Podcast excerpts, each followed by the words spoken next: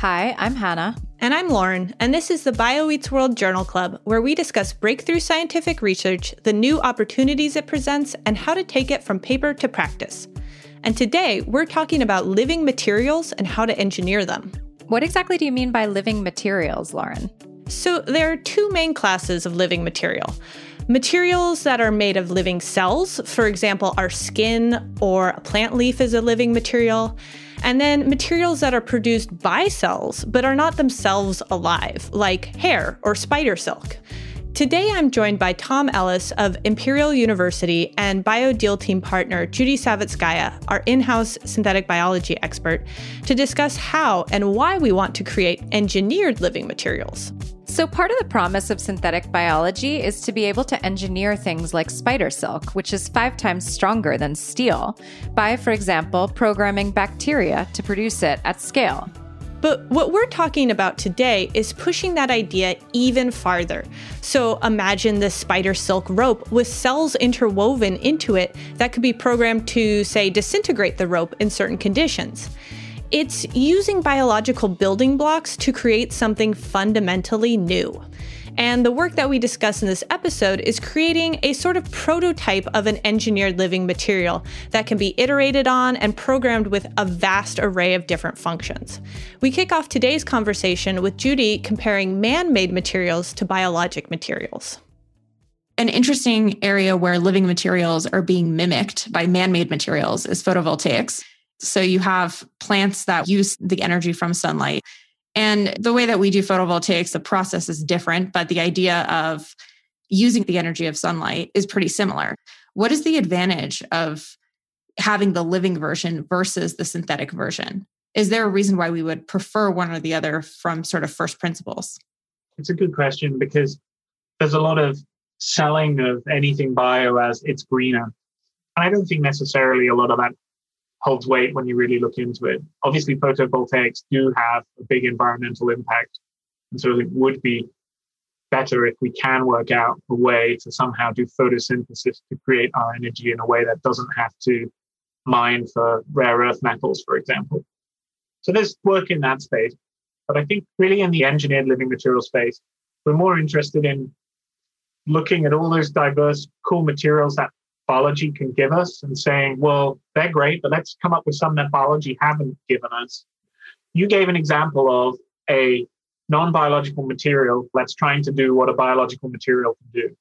We're more interested in kind of the other way around. Can we be inspired by the non biology materials and non biology things we do in life and seeing if we can get biology to be able to provide materials that can do those kind of things? So I think it's really a bit more motivated about like out there possibilities of what could be achieved if you have living programmable cells making the materials and as part of the materials. Take the biology and make it better. Yeah.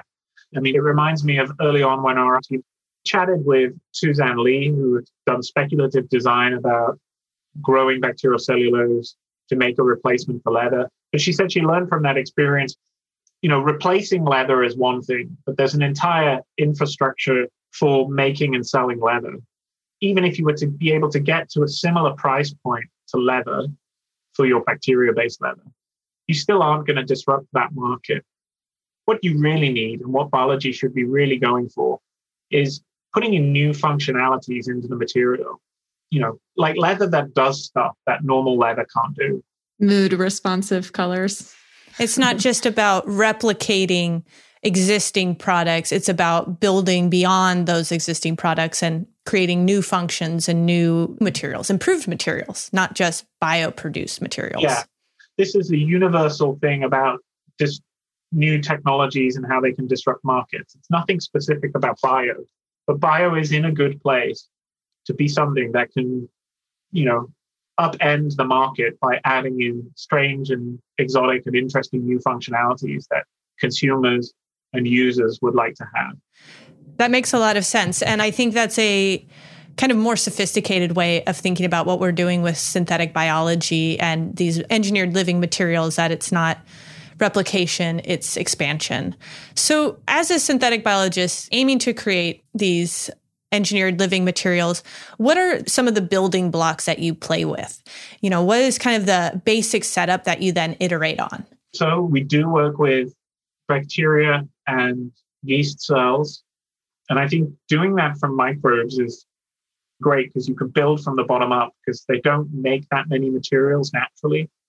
I think if we were to try to modify plants to make materials that we want, it becomes very difficult because each plant has to make a whole set of different materials just to survive through a life cycle. So if you want to do this in a way where you have full control, it's better to start from the bottom up and then add on this functionality that we can do with synthetic biology. So that's one of our tools in our toolbox. And then another tool is being able to design proteins and modify proteins, even with new amino acids, to be able to make something. So that's really good for advanced stuff.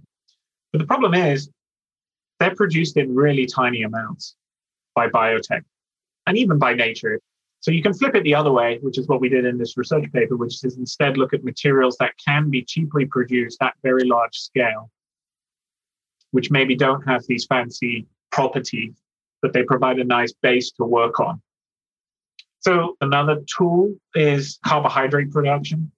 Cellulose and starch, I would say, are the obvious carbohydrate polymers. I joke, but we see bacterial cellulose as our blank piece of paper because it's kind of a very straightforward, predictable material. Yeah, I mean, paper is made of cellulose. And that's a way to kind of visualize what cellulose looks like. It's white, it's kind of produced in these long sheets. It's got that kind of almost like what you would expect wet paper to feel like. Yeah, and actually, bacterial cellulose is more a blank sheet of paper than paper because paper contains other impurities. Whereas bacteria that overproduce bacterial cellulose tend to only produce very long pure chains of cellulose. And so that means you actually get much tougher cellulose from bacterial cellulose because you've got these much longer threads that are all interweaving with one another all throughout the material. And it's sort of connected together at a cell to cell level. So is it harder to rip the bacterial cellulose than it is to rip a leaf? Yeah, definitely. And on top of that, it's biocompatible. So bacterial cellulose, when sterile, can be implanted into people. It doesn't cause any reaction. It doesn't break down inside us because we don't contain cellulases. Whereas materials made from proteins, if they're implanted within you, they will get degraded reasonably quickly because our bodies are full of enzymes that break down proteins.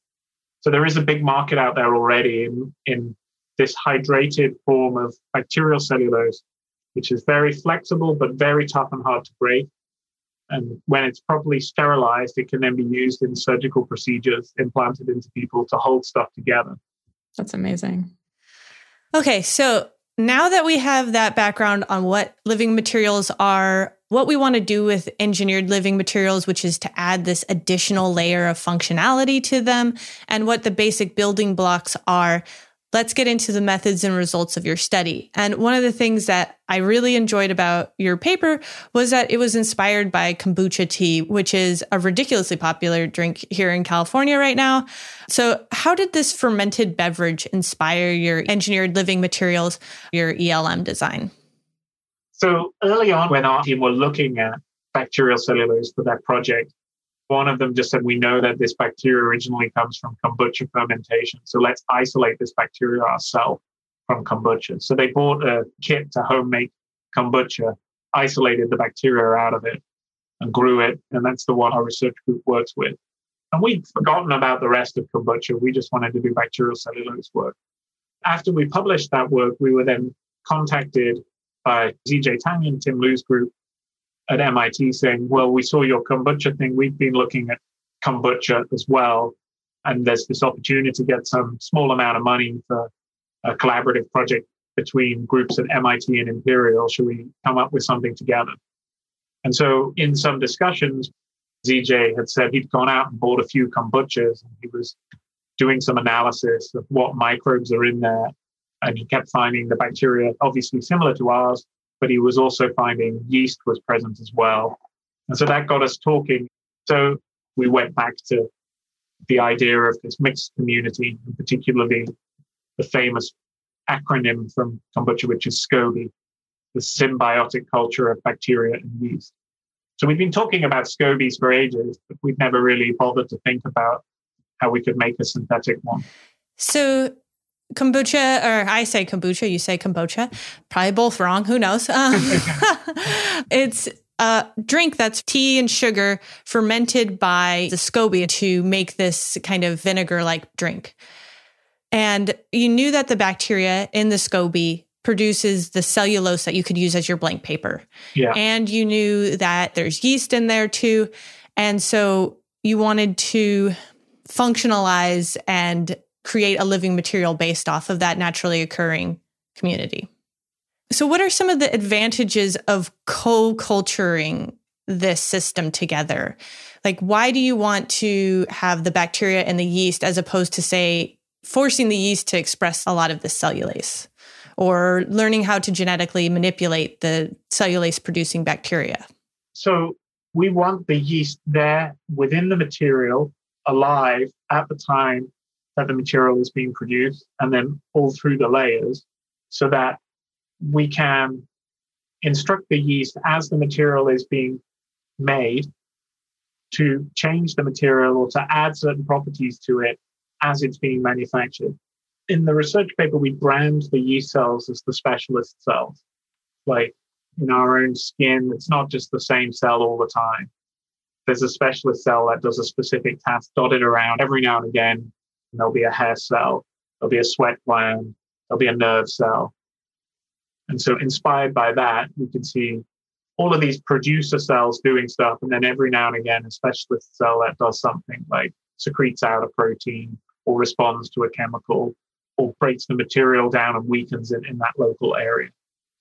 We do think that this could be achieved by engineering the bacteria, but not necessarily as specialist cells. Yeah, because so much of biology is stochastic, it's hard to program in how you expect things to develop over time, which in a way is how you expect things to develop over space when you're talking about making a material. That's a good way to put it. So let's go through some of the ways that you program different functions into your kombucha inspired ELMs. The first listed in the article is for enzyme secretion.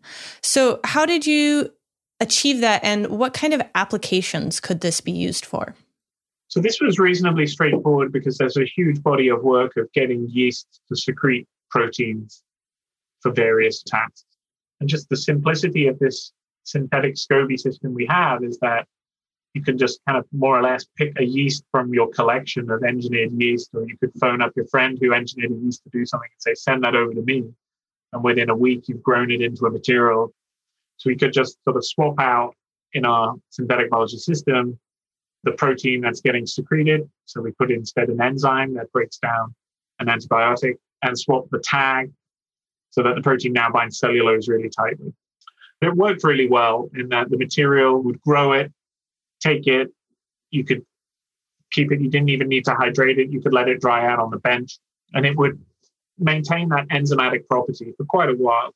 If it's surrounded by cellulose, it sort of acts as like the packaging on your Amazon right. delivery, right? and bacterial cellulose and other biological materials is being used for water filtration to remove pollutants. And so if you dry out the cellulose in the right way, it goes down to something a bit like a piece of filter paper, which can be used quite nicely within a water filtration stack. So we've been able then, in this case, to sort of achieve a good water filter, but now with specific enzymes within that material that will target certain pollutants, like an antibiotic in wastewater, and help break it down as it goes through the filtration process. That's a perfect example of how you functionalize or how you're adding to a material. So you're not just creating a filter from a biologic, you're adding an additional function to it that it didn't have before. And that would be really difficult to do through like traditional manufacturing. Yeah, so you know, there's lots of uses for it. you can program biology to bind and break stuff and then have that embedded within a material. We could, for example, functionalize the cellulose and then make a face mask out. So secrete the binding protein from the human ACE2 receptor and have that all over the cellulose. So that as the virus is sort of being breathed in through your mask, it has high affinity to bind onto the cellulose and stick there.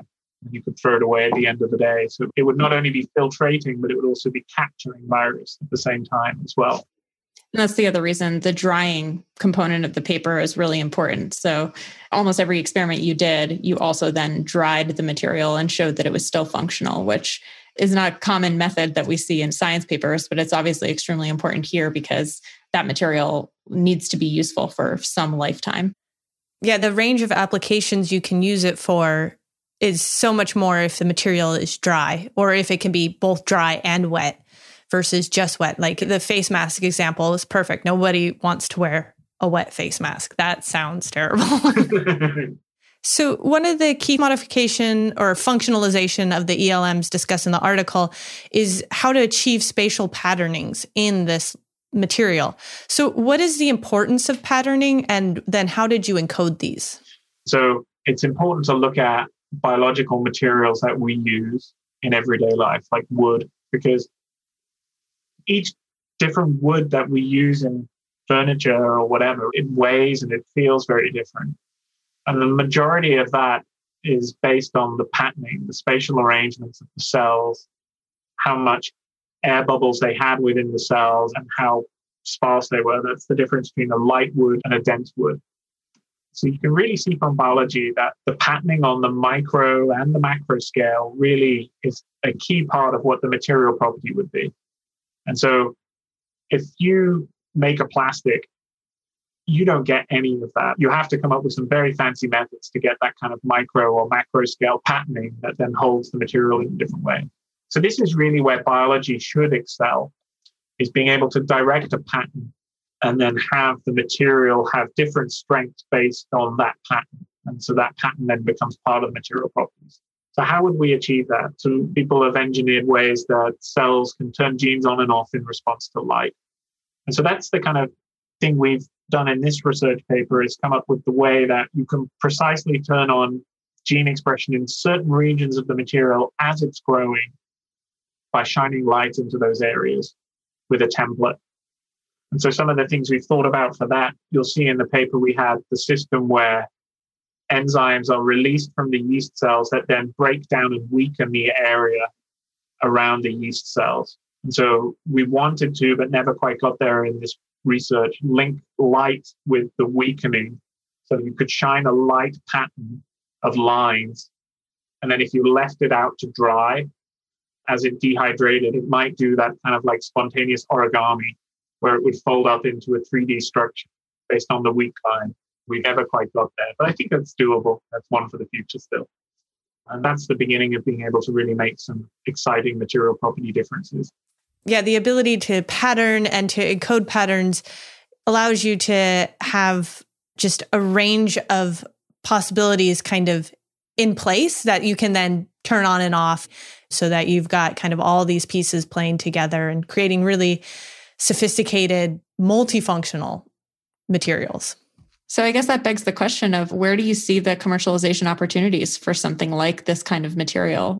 I would say the nearest uses for these things are kind of being able to grow customizable filters and materials that can fit into existing systems where you need to detect molecules, pathogens, pollutants, and then either respond or record that information for a reason or break down or change that molecule in some way. I think that's probably the real entry point for a lot of these engineered living materials. It's that sort of industrial processing. I see them as something for healthcare, smart materials like smart bandages or implants, which then can sense and respond. ELMs, I think, have a big future in fashion and consumer materials we have had ongoing collaborations, and there's a startup company now that's kind of related to some of our work called Modern Synthesis. And so they've been looking at bacterial cellulose and the possibility of engineering things like color built into the genetics. So you can have the entire fabrication process of the material, and then the dyeing process as well is built into the genetic code of the microbe. And so all that process happens at the same time, making it potentially much less impact on the environment if it's all done naturally. Yeah, not to mention it's all one process. So it's fewer steps, therefore probably cheaper. And so all of that will come under like consumer and fashion in that area, which I think is really an area that synthetic biology needs to have more product in because that's the ultimate validation for genetic engineering and the synthetic biology approach is that it produces things that people really want to have because they're better and cooler than stuff that other people have had.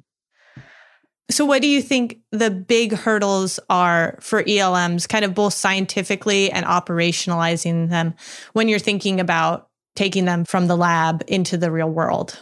So, it depends on the ELM. So, the big hurdle for most of these materials is the yield. Like, you know, the stuff you will see in a research paper of a protein based adhesive secreted from E. coli that will be produced in tiny, tiny amounts.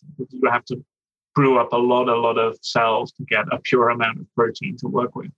So they all have to deal with scale. The, the stuff we've been making with the bacterial cellulose, we don't have that scale problem. So I would say for us on the cellulose based living materials side of things, the big challenge is how to maintain the properties we see in the lab in the living form for a long period of time, either with still living or dormant cells within that can then do their tasks like sensing, or even just if you just want it inert and dead but still have the enzymatic activity, how to do that sterilization to keep the enzymatic activity good and to keep the material still good and firm. So we've done research in this space. You can treat with oils and waxes if it's drying, but then you have to think about well, is that going to affect things like the proteins or enzymes that you put within the material as well? So this is all a challenge for our group because we are like experts in molecular biology and DNA encoding. And now this is pushing us into territories of like materials and chemistry. And that makes us uncomfortable. But we hope other smart people will solve those problems of particularly, you know, how to keep it hydrated over a long period of time so that dormant cells can be there and when needed, they can come back alive and do sensing contact the Ellis Lab about collaborations. Yeah. but I'd like to just take a step back and think about kind of the bigger vision and how you see ELMs as part of like our future products and our future environment. Where do you see ELMs going in the future? I think like out there possibilities of being able to grow smart materials from just some sugary water plus some bacteria. I hope that that's useful in space travel in the future because that's the ultimate low resource environment where you can really see a benefit for taking up like a big tank of sugar, some water, and then maybe like a little catalog of like lots of different bacteria that can make different things and yeast that can sense different things. And then you can pick and choose if you need to make a certain material and grow that material on site. Yeah, yeah. I love that. I kept thinking when I was watching The Martian, like that guy needs our bacteria. Yeah, who needs potatoes when you could have sugar, water, and bacteria? And you could imagine these individuals in the future mixing and matching in whatever way is suitable to their particular application. So you have maybe it's co-culture, maybe it's a single type of organism, who knows, but you know the pattern that it is going to create or the function that the material it makes is going to have. You just put together the components. I think people should be interested in engineering biology to make materials. And because for me, it's like the logical, coolest thing we can do now in synthetic biology. So over the years, we've managed to build systems that can sense, react to light, produce things, switch on and off at certain times, cells that sense where they are in three dimensions. And uh, frankly, not much of that is very useful for a lot of the applications that people use synthetic biology for in the real world, which is like produce a load of a chemical, right? If you think this kind of stuff like a ginkgo or a zymogen does to get cells to make a product, that's so kind of one dimensional. And a material is multi-dimensional. So all of these cool tricks and technologies we've developed for synthetic biology, they really make sense to be used for materials because it's really like the next dimension. So that's how I inspire my group to think about our stuff in materials. It's like if we can crack this, we can use all the cool gizmos and gadgets of synthetic biology. Yeah, I fully agree with that. Great. All right, Tom, Judy, thank you guys both so much for joining me on Journal Club today. And that's it for Journal Club this week. If you enjoyed this episode, please subscribe, rate, and review wherever you listen to podcasts. And to learn more about how biology is technology, subscribe to our newsletter at a16z.com forward slash newsletters.